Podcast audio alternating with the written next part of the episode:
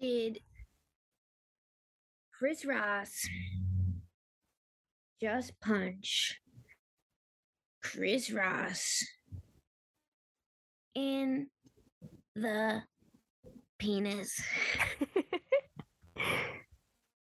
I'm um let me just say this.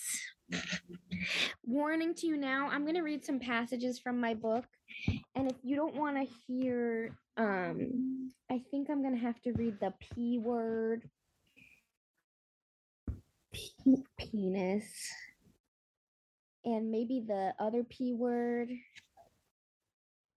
pussy. So if you don't want to hear that, I don't have any complaints. did the did the listeners Listeners, do you have any complaints? I'm just having war flashbacks to when Lexi said penis in studio. Oh, Lexi. That was so crazy. No way she had to say penis, but she did. She did it for us. To give context, she didn't just say it, everybody. It was in her own story, and she was reading her own story out loud. But she said it, and we were all like, P word. Let's play a game called How Many Times Can We Say the P word before we even do the intro to the episode?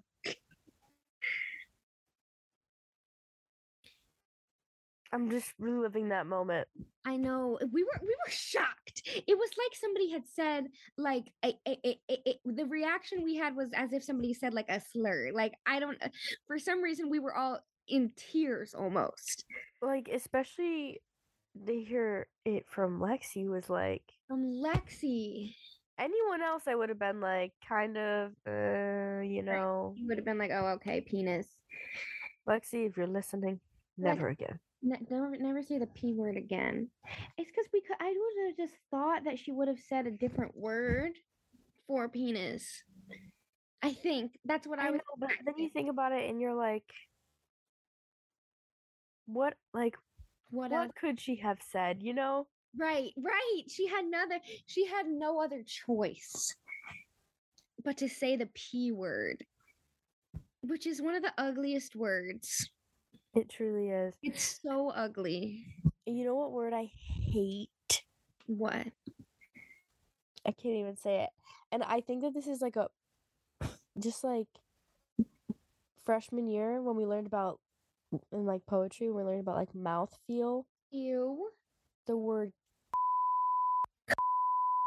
I hate it. Well, okay, first of all, this episode's gonna get taken down. Second of all, We're bleeping that out. The viewers can't hear me say that. is the only other word you can really use for penis or dick. I it grosses me out. No, I agree with you. I would say there's not really a great word, any word for that part of the body that a man could say that wouldn't give me the ick, except for maybe dick. Right, dick's fine. Just call it a dick. It's a dick. It's a dick. That's the podcast this week, everybody. Come back next season. Crazy. Um, I am Liza.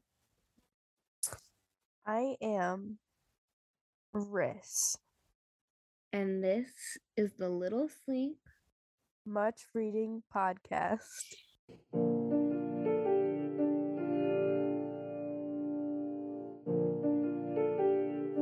And finally, from so little sleeping and so much reading, his brain dried up and he went completely out of his mind. I forgot how it goes for a minute. I was waiting for you to say much reading, and I was like, "That's not how That's how we do it. Girl, 60 or something, almost 60 episodes. She forgot. I That is- just forget. I just be forgetting. Um, happy Thanksgiving. Happy. Th- oh my God, the fact that we had that whole conversation and it's the Thanksgiving episode. Like, people are cooking right now, listening to us. Okay. So the parade happens. Yeah. Have you ever been in the parade? No. Have you? No, no. Yeah. I just watch it. I watched But it. um, And this is like Santa's debut. This is Yeah. Santa comes at the end, and this is him being like, "Now I'm here for the rest of the, the year, and I've like got my friggin' eyes on you for real, for real." Yeah. Silvio's not ready. Uh oh. Like I don't think he's he always falls asleep during the parade because it's so early, but now since he's on a good sleep schedule, he wakes up at like 7. He's going to be up for this thing. He's going to watch the whole thing. Uh He's going to see the Paw Patrol floats. He's going to see Sesame Street. He's going to see Santa Claus at the end and he's I'm going to drill it into his head like now hardcore. You got to go potty on the potty. No accidents in your big boy pants. Uh uh You got to no yelling. We we do the whole stop Stop yelling. Yelling. So he's not ready, guys, and he's he's about to get ready because Auntie has bought already bought him so many gifts for Christmas already. So he's got to be good. He he has no choice. Santa Claus is coming to town tomorrow Um, like 12 p.m. Eastern Standard Time. what is your absolute must on your Thanksgiving table? If you had to pick, you could only pick two things to have for Thanksgiving. Shut the hell up. Okay, you want three? You can pick three. Well, mashed potatoes and stuffing were my gut reaction to when you said two. And my third is going to probably be I want to say crescent, like crescent rolls. But I feel like that plate is lacking color. So I instead raise you cranberry sauce instead of a crescent roll. Love it. What about you?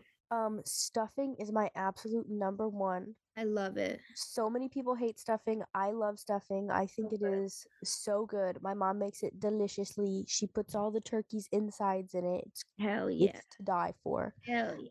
Um, and then I'm gonna go uh, roly polies, which is like a family snack recipe. It's a pickle ham cream cheese. Oh. It's so good, Liza. You have to make it. I feel like one time you made that at the townhouse. I probably did. Okay. Yeah. And then um, it's like a comfort food. Yeah. And then I'm gonna go. I'm gonna go for turkey Mm, okay. Interesting choice. specifically because when your dad goes and carves the turkey, because that's always my dad's job on Thanksgiving to carve the turkey. Yeah, my dad. He carves the turkey. He's like, we're all surrounding him like vultures to get the skin. Turkey skin. So that's the only reason why turkey's still there because of the skin. skin. I get it. I get it. Um, you want to hear a fun story? Yeah. My one Thanksgiving with my ex-boyfriend, it was we we did like a brunch thing at his family's house first, and then we went to my family's and at his family's house, his dad made stovetop stuffing and it was runny. and they were like, Marissa always eats like a bird at our house. I wonder why that is. And I was just like, I'm just saving room for, you know, I know we're going to be eating all day. But really, I was like, you expect me to eat stovetop, runny stuffing, a mother effing Thanksgiving? Heck no. Heck no. Stuffing the caucasity of it all. I was disturbed. That's really scary. That's really scary, and I hate Mhm. it. Sometimes I think my ex boyfriend stayed with me as long as he did, not because he actually liked me, but because my family fed him. Yeah, probably. I understand. I, hey, Maria is the chef. Okay, She's so good. she's the chef. You've heard of a chef, but have you heard of the chef? The chef. It's Maria. She slays. But you know, some people have other things on their Thanksgiving table. yeah. Yeah. You could say that. And in honor of Thanksgiving, this week is once again our second annual feast week. Yay! Um, last year we just did general feast week, but it turned out that both of our books had something to do with um animals Mm-hmm. for some weird reason. And I think that our original intent was that they were both going to kind of like revolve around some kind of feast or have some kind of feast happen in the book. Um, but I don't think Liza's ended up being that way, right? No, it was more like yeah, it was like a weird like trial, an animal trial type thing. Right. So it just and I think it just so happened that both of ours were animals. But um this year we knew we were gonna do feast week, but then we made it a specific you know, we have we have a um feast week, the main title, and then our subtitle, which Liza, do you want to announce what that is? It's the hottest thing of the year. Ladies and gentlemen, this year, 2022, Little Sleep Much Reading Podcast Feast Week is cannibalism. Cannibalism. Cannibalism Cannibalism having a moment in 2022. Nobody saw it coming, but everybody's here for it. How are you guys feeling about this? You, you guys hate us yet? I know. They can't hate us. They can't hate us. But literally, like so much cannibalism, like so many books with cannibalism coming out this year, or getting, or at least like getting popular this year, even if they're older. Then we had Fresh. We had the new Timothée Chalamet movie. Like, what is cannibalism renaissance? Slay, Slay. literally. Didn't I read a weird book about people eating people this year? I read a weird book about people eating people this year. Oh, I know what I'm thinking of. I can't tell people what mine was because it's the biggest plot twist of the book, and I still want people to read this book. So I'm not saying shit about shit, but I did read a book this year with people eating people. You liked Fresh, I did. yeah? Yeah. I thought it was fun. I had a girl just the other day be like, Did you watch Fresh? Didn't you think that movie was wild? I was like, I thought that movie was great. She was like, Yeah, I'm not easily disturbed. No, me either. It's kind of a problem at this point. I also at one point this year hyper fixated on that thing where those boys they were like a Spanish rugby team um or Uruguayan Paraguayan rugby team and they crashed in the Andes mountains. This is real life. Not this it didn't happen this year. It happened a long time ago. And they had to eat each other once they were dead. They had to eat the other people that died in the plane crash and I watched a movie about it, and Ethan Hawke is in it. So eh, that's a little extra for you. Ethan. I also feel like we were talking about Willie Pickton a lot this year. Oh, he's constantly on my mind. Do you remember what what did we read that week we were talking about Willie Pickton? And you were like, "Would you be would you want to know if you ate the meat?" And I was like, "No." And you were like, "I would." And I was like, "Okay, that's not cool with me." You remember that? I do remember that, but I can't remember what it was. So we must have been talking about cannibalism on another episode. Wow. What's wrong with us? Something, something's a little unhinged. Trust people, trust me, guys. We're unhinged, but not in a like, I'm gonna eat people way. Well, would you guys want to know? Would you want to know if you ate a person? If you just ate some mysterious meat and then someone was like, hey, you want to know what that meat actually was? Would you say no? If someone knew that you ate meat that was of the human body, Mm, would you want them to tell you or would you just want to be blissfully ignorant? I would want to know because I already ate the meat. Girl, I've already ate it and then I could tell people one time I accidentally ate human meat. mm-mm. Mm-mm. not how I feel. That's how I feel about that. feel. Um, but yeah, we're talking about human meat. And it's not a secret today. It's not a secret. So Mm-mm. put that turkey in the oven. get started on that stuffing and make sure it's not going to be runny stovetop stuffing. No, not allowed. Don't serve it. Don't serve it. And get ready to listen to us talk about people eating people. Yeah. Yeah. Um, Marissa, I do have a request. Okay. My request is that you go first because one of my friends from work, hello friend if you're listening, listens to the podcast and they really want to read my book. And I want to make it easy for them so they don't have to skip over me and hear spoilers. Even though I'm planning not to spoil it, they still don't want to hear anything about it. So if you want to go first, then they can just end the episode when I start. Yeah.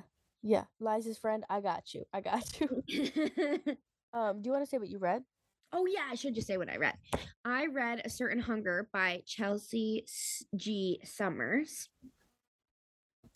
And I read Brother by Ania Ahlborn. So I will jump right into it. Honestly, I've been seeing this book everywhere and I've I've known for a while that I've wanted to read it, but I was scared because it's 319 pages and this is gonna sound bad for me to say, but like looking at the cover, I was like, that's gonna be dense and that's gonna be hard to get through, so I need to be really geared up for it. It was nothing like that at all. Her writing is wonderful and she really knows how to keep you interested. I don't know. I feel like some a lot of horror books I read feel like they're just dense. They they just feel like um it takes work to get through them. And when you have characters that you can connect to or have questions about, it really helps to like keep things going and keep you reading. But besides the point, we will get into that in a minute. So, um this story is about a family called the the the the the, the, the, the Morrows and the the the brother his name is Michael he he's our main character really um he has a brother named Ray but he told everyone to call him Rebel and Michael does because Michael does whatever Rebel says and there's an there's Michael also has an older sister whose name is Misty. Misty Misty I believe her name's Misty Dawn, I think her name is. And then there's of course Mama and the their father whose name I can't think of right now because they don't they don't call him I think they call him Pa to his face, but in the book they refer to him as his actual name, which confused me for a while when I first started reading it. But that's besides the point again. And pretty much, his family are a bunch of murderers, and girls go missing all the time because they kidnap them and kill them. And if they run away, Michael's job is to follow them and um, track them down and catch them. And then he also skins them and takes them apart their bodies and fillets them as if they are animals um after they are die after they are dead. The dad's name's wade by the way. Um yeah so it's fun. It's it's fun. It's goofy. It's interesting. Um michael doesn't like what he what he does but he does it anyways. And um one day rebel brings michael into town and he sees a girl who he decides that he loves and her name's alice. So that's pretty much what i'm gonna say without giving anything away let's get into this rating chart. So for readability and interest, I gave this an eight. I could not put this book down. Like I said, it's like over just over 300 pages long, and I read it in two days. It was just that good. Um, like I said, her her writing, it's really something I feel like which me and Liza talk about all the time, we love. Anyone could pick up and read this book. There's nothing complicated in the words. There's nothing she's not hiding anything from you. Um, you don't have to be some like crazy pretentious person to read this book. Anyone can pick this book up and like it. And I love that. Um, you really get connected to the characters. The chapters are short and for the most part and easy to get through. Um, I think everything else I want to say about that I'm going to talk about later. So yeah, so that's all I'm going to say about that for now. Let me see. For language and style, I gave it a seven. Um, there's nothing particularly flowery or lyrical about this, but it is. There were some like. She had some really beautiful pieces of imagery that I think are going to stick with me for a long time.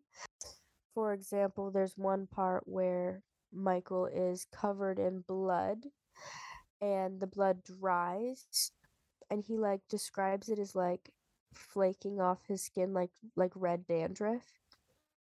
And I thought that was like beautiful because not only do you see that and can you feel that and do you know what that is, but it also just evokes like an emotion of disgust, um, which I thought was really great.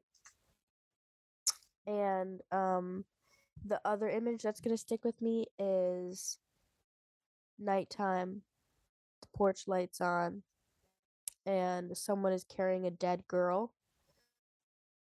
But all you can really see, because you're looking like their back is to you, so all you can see is like her feet bobbing as they walk. I was like, that's so great. That's so beautiful. So she had like really good, like just stunning moments that I think I'm always going to kind of think about. I think just like what I what that is to be is like a small moment that controls the scene in a way. Um both of those things I mentioned are part of bigger scenes, but they really pull emotion out of you and get you feeling how you should feel in that scene. I think that's so important.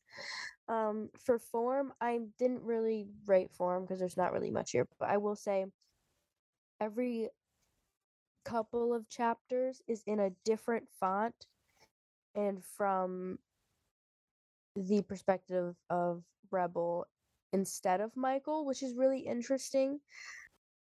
Rebel is a super interesting character. We're going to talk about that more in the character section, but I really enjoyed that. So I wanted to mention it. So for shelf worthy read again, I gave this a 9. Um I think that if you like horror, you need to read this book. I think um I think that Ania is someone who we need to be reading now after reading this book. Um, this should be a movie. This should have fan art made. This should be a TV series. We should write songs about this book. I liked it that much. We should have someone design a new cover um, because I don't like the cover. I'm 150 billion percent keeping it on my shelf. I would love to tell people to buy this instead of getting it from a library only because I would love for Ania to have the support, but it's okay if you get it from a library. We love libraries, so that's okay. But I just think that this is something that if we're talking about cannibalism extremes here, uh tender as the flesh is on the far side tender tender is the flesh is like probably your 10 that is almost as sickening as you're going to get. And I think that Brother was a good cannibalism book because it was not as outwardly disgusting. Were there disgusting things about it? Yes. Absolutely sickening, disgusting, horrific. Yes, absolutely. I agree. But it just wasn't as in your face about it. Um so I would give this one like a good 6 on the cannibalism scale. Um I think that if you're interested in reading a cannibalism book, you're like immediately I feel like everyone would jump to Tender as the Flesh. Do not do that. Read a book like this first where it's going to ease you into it. I mean, unless you know that's really what you want to do, but whatever. Um because this book was like cannibalism is disturbing. It is a disturbing thing to read about and to think about and to picture in your mind. And I think this book did it very tastefully and it did it so that it wasn't in your face. So therefore, I would say that like people should pick up this book. The writing was great. Um from a writerly standpoint, amazing. From a readerly standpoint, amazing. I loved it. I I just feel like so many people are gonna be like, "Oh my god, it's a cannibalism book." No, thank you. I don't want to read cannibalism. Fine, but like, it's not that bad. So chill out. Um, moving on for plot, I give it an eight point five. So there were a lot of twists and turns in this book that I so appreciated. And I really wanted to give this book a 9. I considered it, I debated it with myself. The reason it got an 8.5 is because while there are a lot of twists and turns and like shock factor things, quite a few of the things not all of them, but quite a few I was like, "Oh, I think this is what's going to happen." So I I kind of guessed things before they happened, but but like soon before they happen. It wasn't like in the beginning of the book I was like, "Oh, this is what's going to happen." No. It was like soon before they happen. It wasn't that and that could have been purposely done. We don't know. Um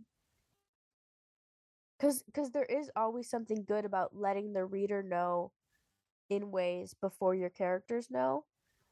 That's a good way to keep people reading because then they're interested to see how everything's going to play out even though they think they know what happened um so i loved all the twists and turns in this book even though some of them i knew i still thought it was great um so 8.5 for that for characterization i gave it a 9 i think this is what i'm probably going to talk most about so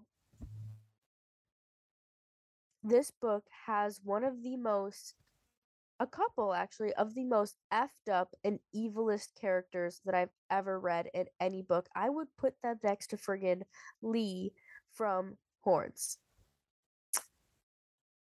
Yeah. So, and I will say, I think that this book, I think there's something that we need to talk about in horror with psychological horror because there's psychological horror that is psychological to the characters and then there's some psychological hor- horrors that are psychological to the readers.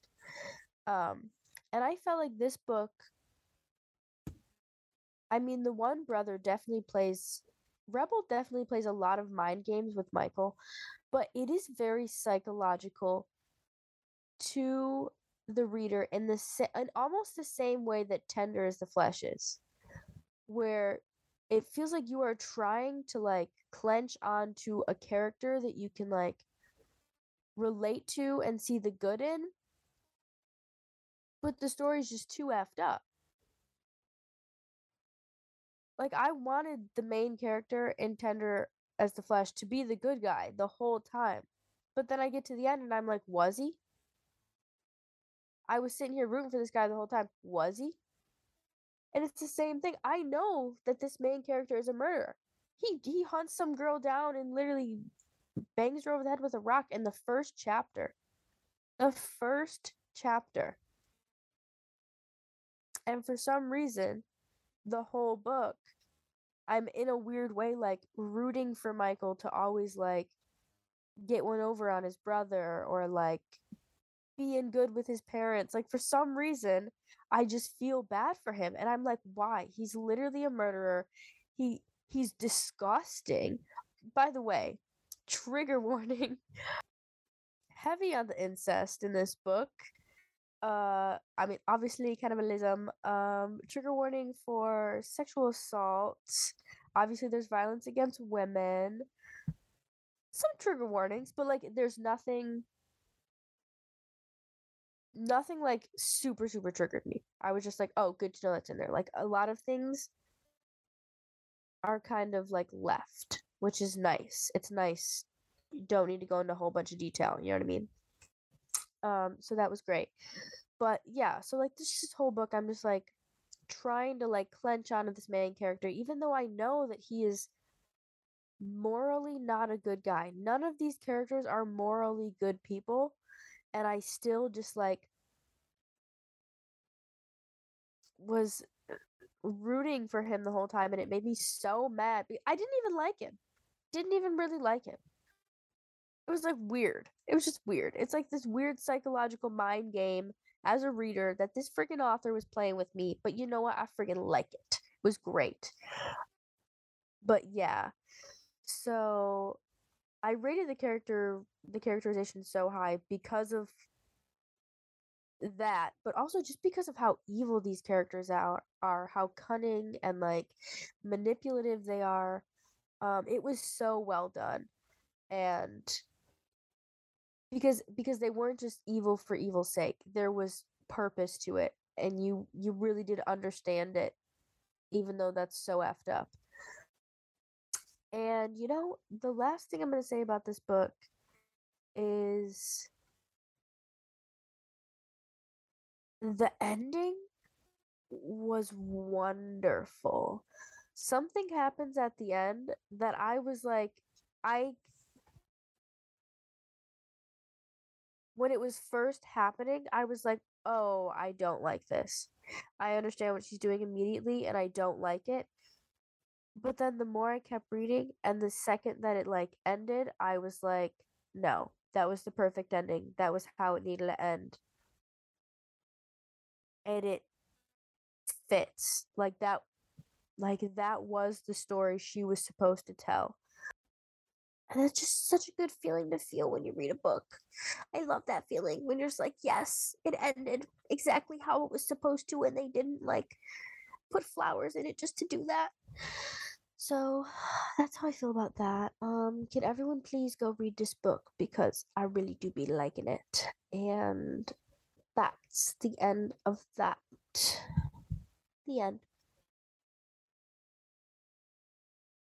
I'm so excited to read this book. You have to. I, it sounds like like I know I say that all the time. Like I'm like I'm gonna read this book, and like often I do mean that I'm gonna like read it eventually. But like this one, I want to read. Like I really, really, really, really, really want to read it. I think you really, really, really like it. Um. Also, by the way, I read uh, Dark Harvest. It was great.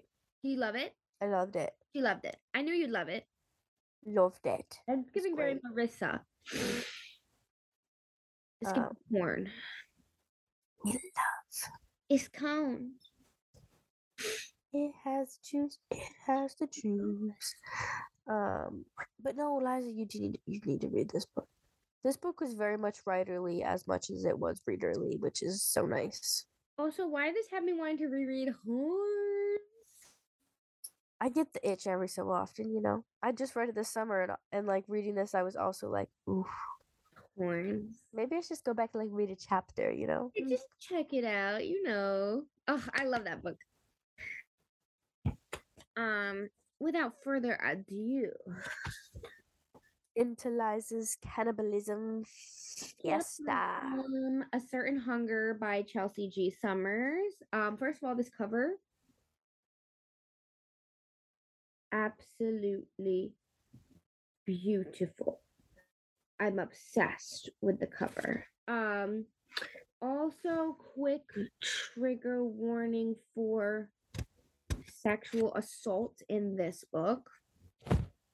FYI to the people. Also, I mean trigger warning for cannibalism. Obviously. Um and but on the other hand, antithesis of Marissa's book, this book features violence against men, which doesn't need a trigger warning.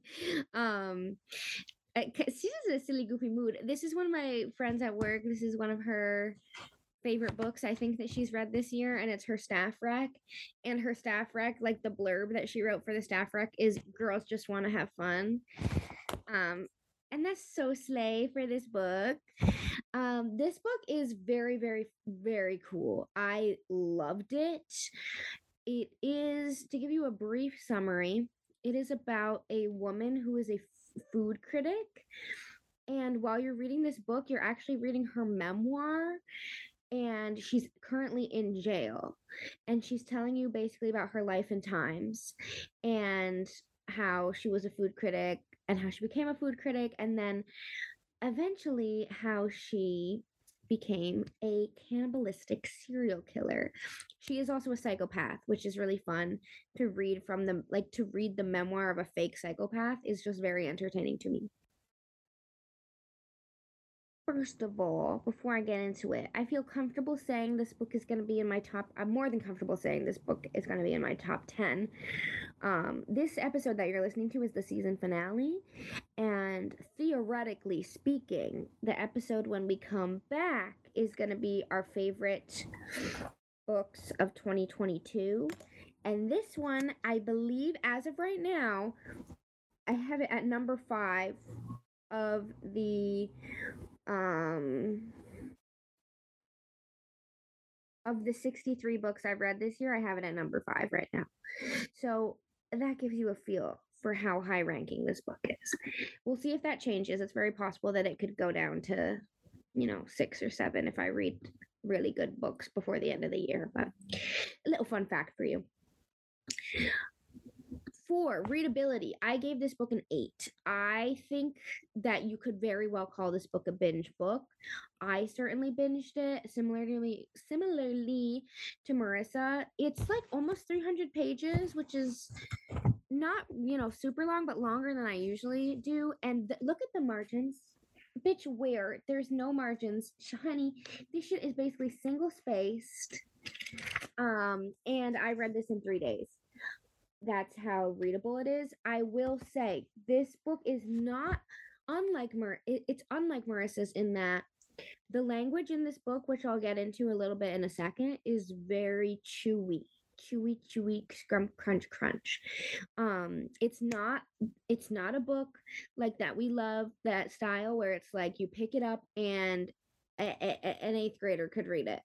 Um, me and my friend were talking about it there's so much she uses so many big words in this book that you sometimes have to pause and actually stop and look them up because you're like i don't know what the fuck that means.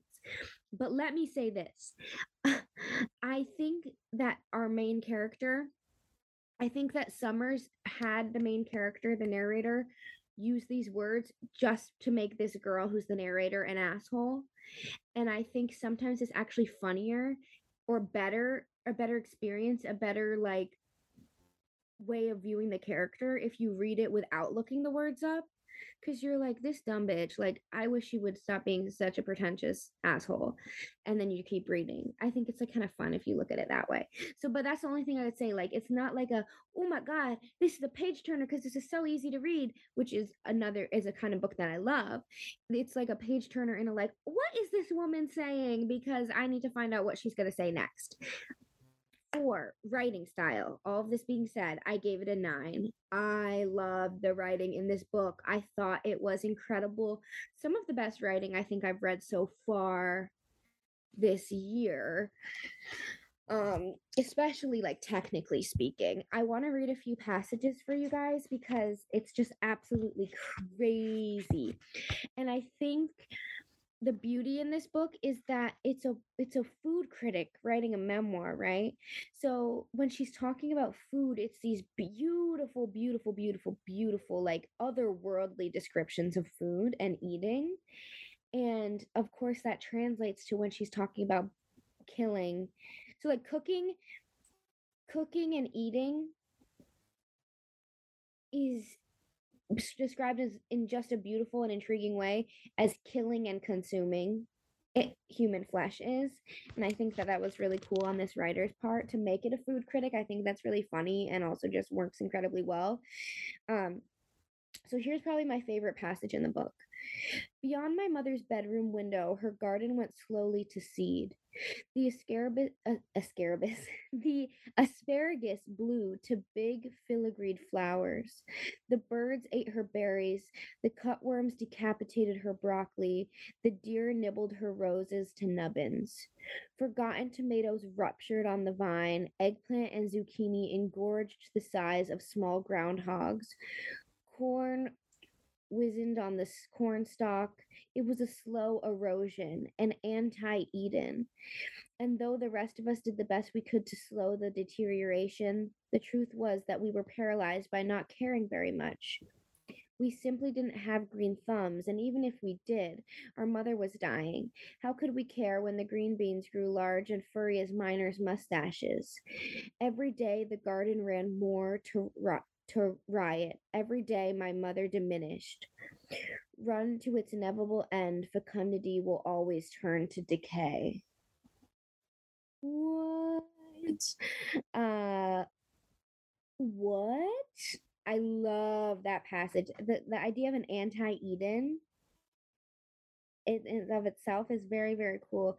And she has these weird little moments like that where she just describes something in such a weird way. And you're like, ma'am, how did you think of that? Um, let me see. Because I have this dog ear too.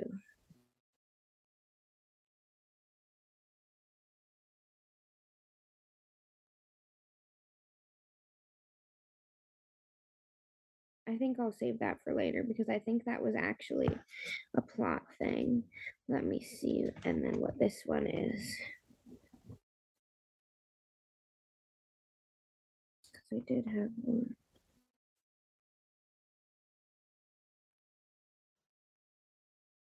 Oh, here's just another thing I wrote like her describing the garden decaying as anti Eden. And I was like, that's just like a really weird way to describe something. And I really like it. And she does that a lot. There's this other passage where she's talking about how she's crisscrossing through America by plane because she's like visiting all these different cities to try these different foods. And she says, um, what she say? She said, I felt like I was lacing America's corset, tightening it with gourmet restaurants. Um, and then goes on to list, but like the idea of crisscrossing America by plane and describing it as tightening America's corsets, I was like, man, what are you talking about? In the best way.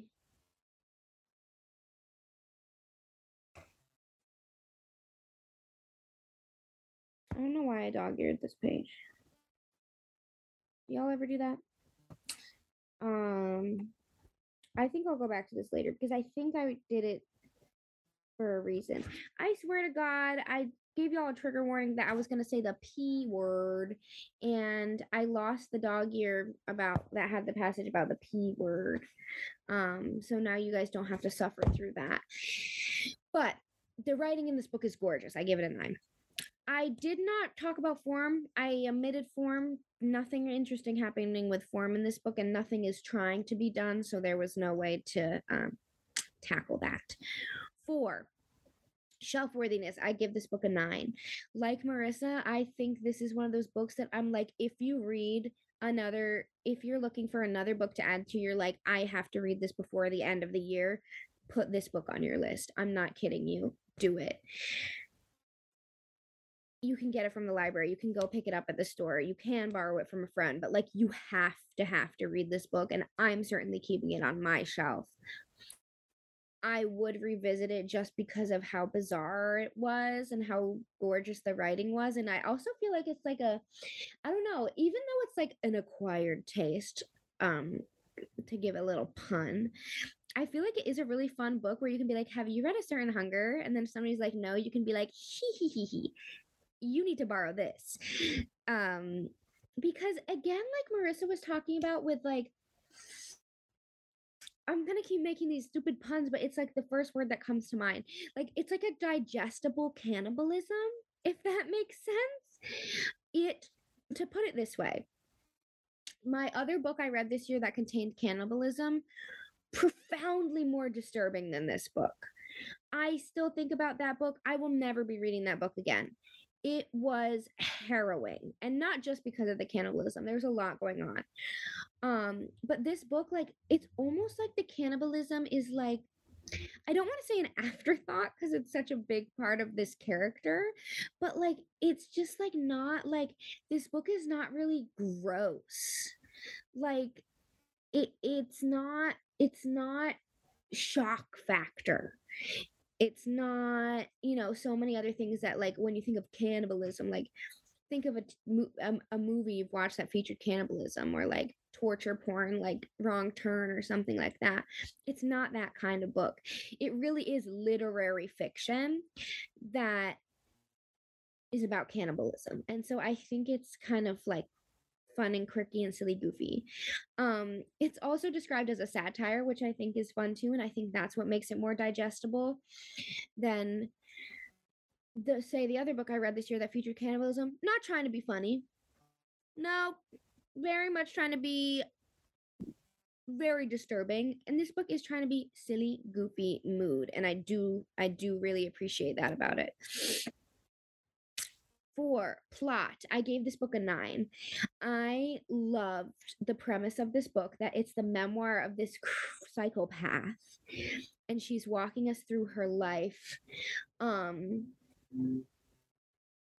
where her life and times as a food critic and as a as a serial killer. I think it's really fun. I think even though it wasn't one of those bo- because it's literary fiction right it's not that classic beginning middle end. Ooh, tensions building. Here's the moment. Now it's dropping. Like it wasn't th- that plot style per se but it was really like you were like you weren't like you weren't so much like what's going to happen next even though you were kind of intrigued about who she was going to kill next but like i said earlier you were really like what's this bitch going to say next? Like she's saying the craziest things. I got to keep reading. I want even though you're hanging out with a psychopath for 300 pages you're like i'm tickled. You're like I'm entertained. And um, a lot of that has to do with just this woman describing her crazy life. And not only that, describing it in just a really weird way that I really like. The passage that I had dog eared was about cannibalism. And I thought it was really interesting. Um, she's talking about how cannibalism is almost socially acceptable when it's done out of out of an out of need which i think is interesting and i think that's first of all cannibalism is bad people. And i believe that we are not cannibals. We are not condone cannibalism. But um i think cannibalism is so taboo and people try so when so okay cannibalism is taboo period because it's a bad thing to do. And it is horror because when you're reading about somebody who wants to do cannibalism or who say is forced to do cannibalism against their will that is really disturbing. But when you're reading like a survival story about someone who was did cannibalism to survive it is different for some reason. And i personally don't really see the difference. Like i do and i don't but like I am very disturbed in different ways by people who have to eat people to survive versus people who eat people by choice. Like I find them both the same level of disturbing, just in different ways. Um, but Summers had an interesting take on it where she said, Oh, this is what it was. this passage, I am gonna have to say um some yucky words. um, but about like I'll, I'll I'll read it and let you guys decide. Eat your dead companion, and you live on with the knowledge. Eat your dead to honor or triumph over them, and you're nourished with metaphor. But it's all so much intellectual fapping. We, as an English speaking people, can't not eat our dead. Our language loves a cannibal. We don't just win at sports, we kill the other team. We demolish them. We devour our opponent. To expect our appreciation for a baby's cuteness, we say we could eat her up. When we have sex, we ravish our lovers, nibble their ears, lick their vulvas, or swallow their cocks. Gleeful, we banquet on flesh. That's why I dog in that page. Nothing to do with what I was saying a minute ago. Everything to do with that is weird. Why is the English language so violent and why is it so cannibalistic? Our language loves a cannibal. Girl, it does even when I was saying earlier, I was like digestible or like calling things a snack. Like it's a thing now when someone's hot, you're like, okay, snack, okay, whole meal. Like, huh? Like this woman had me thinking of things that I never was ever thinking about. Ravish as a word itself. And a, a lot of violent language to describe everyday things in the English language. And it's weird. That's peculiar that's a Western thing for sure. And it's something that we should probably um, grapple with at some point um, and, and uh, take a really close look at that. Um, that's that on that. For characterization, I gave this book an eight. This narrator is insufferable. She literally sucks. Um, she's an awful human being. But how fun is it to read her memoir it's incredibly, incredibly, incredibly entertaining. It would call it morbid, like morbid fascination, I guess. Um, yeah, it's like a like you you can't look away, even though she's sucks, but a really intriguing person. I will say her her psychopath psychoth what what do you call it? her brain, right? She's a psychopath. Um, but her most of her all of her like psychopathic acts are directed towards men. So she has this thing where she feels like she needs to ruin their lives. And so she basically, before she became a cannibal, she would like collect information on men and then when she was like when they did her wrong or she was done with them she would like release this information so like they'd get caught for tax fraud or like they would find like they she would tell their their girlfriend that he was cheat like she'd find out all this like awful information about them so that then she could like ruin their lives like end their lives metaphorically before she started ending people's lives physically. Um, and then she decided that she needed to start ending people's lives physically and sometimes it came from a point of of anger but oftentimes it was just because she really wanted to do it. Um and it was always against men she's a psychopath so she has no feelings for anybody that's important to remember psychopaths don't care for others in the same way like you or I do. Um so this is not to say that she cared for the female characters in the book. But I found it really interesting the way this character interacts with the women characters versus the way this character act interacts with the male characters. And I think this can be seen in a few different places. It can be seen with her mother, um, which is sort of the only time she per, per any shows any sort of like somewhat sadness even though she wasn't really having the same sort of sadness as her the rest of her family when her mother was dying of cancer. Um she had a brief moment in her life where she was sleeping with women and the one time she like really showed compassion to a sexual partner was with this one woman she was sleeping with who was not just like experimenting like she really was a lesbian but wasn't like out.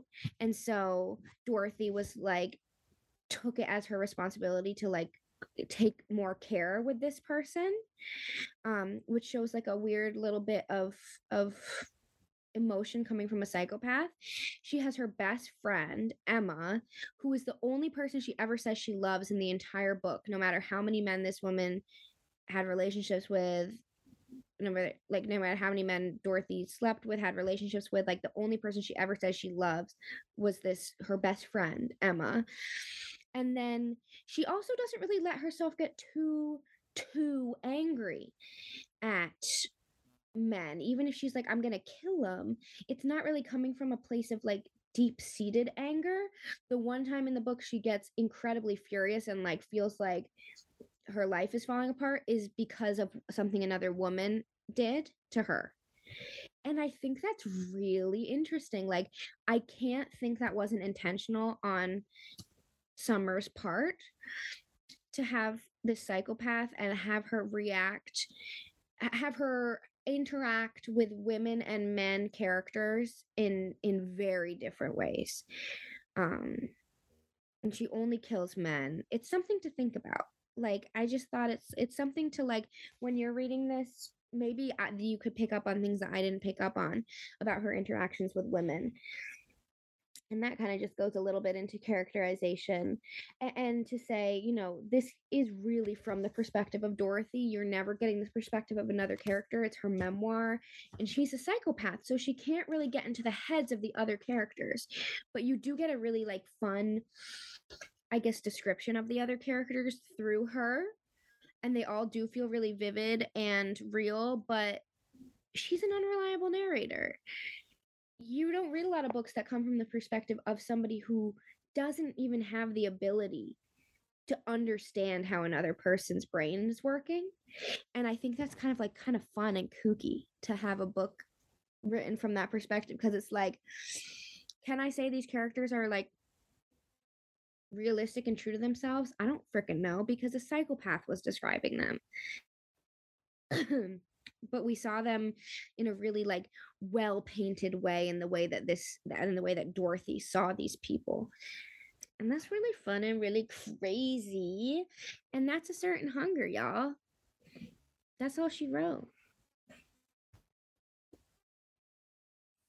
I like that. Think think how like I don't know what kind of um headspace you have to be in as a writer to be able to do that. It's really great.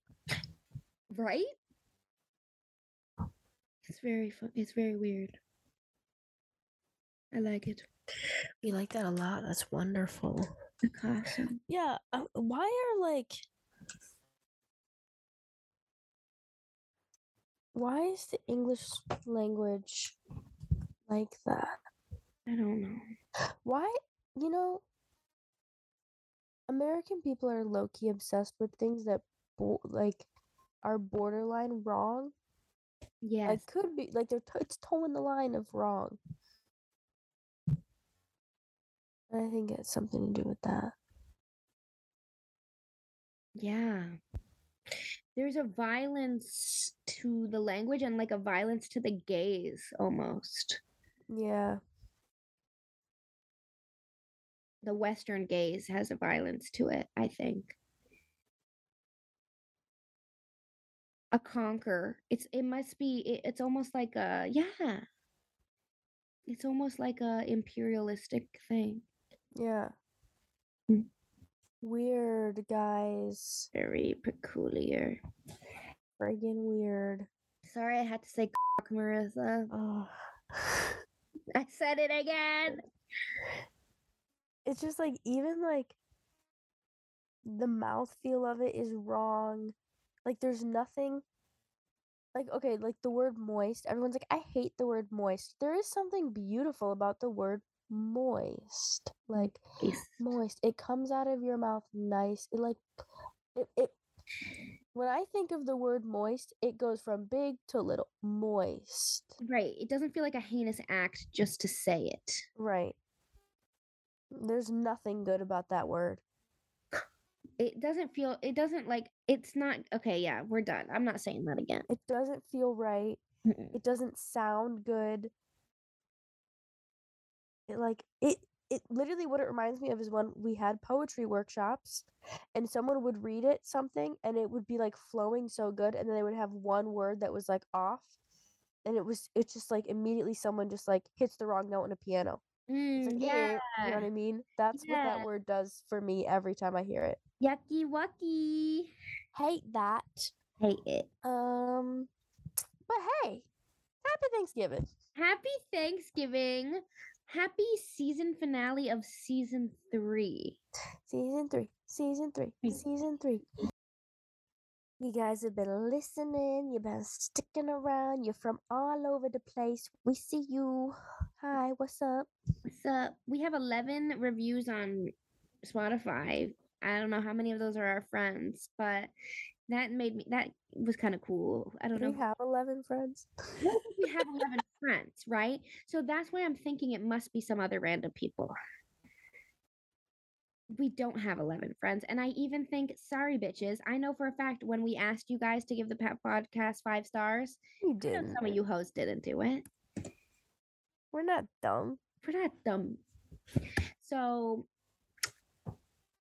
you know, we're chugging along. Season three, we're still going, and you all are still listening, and we love to see it.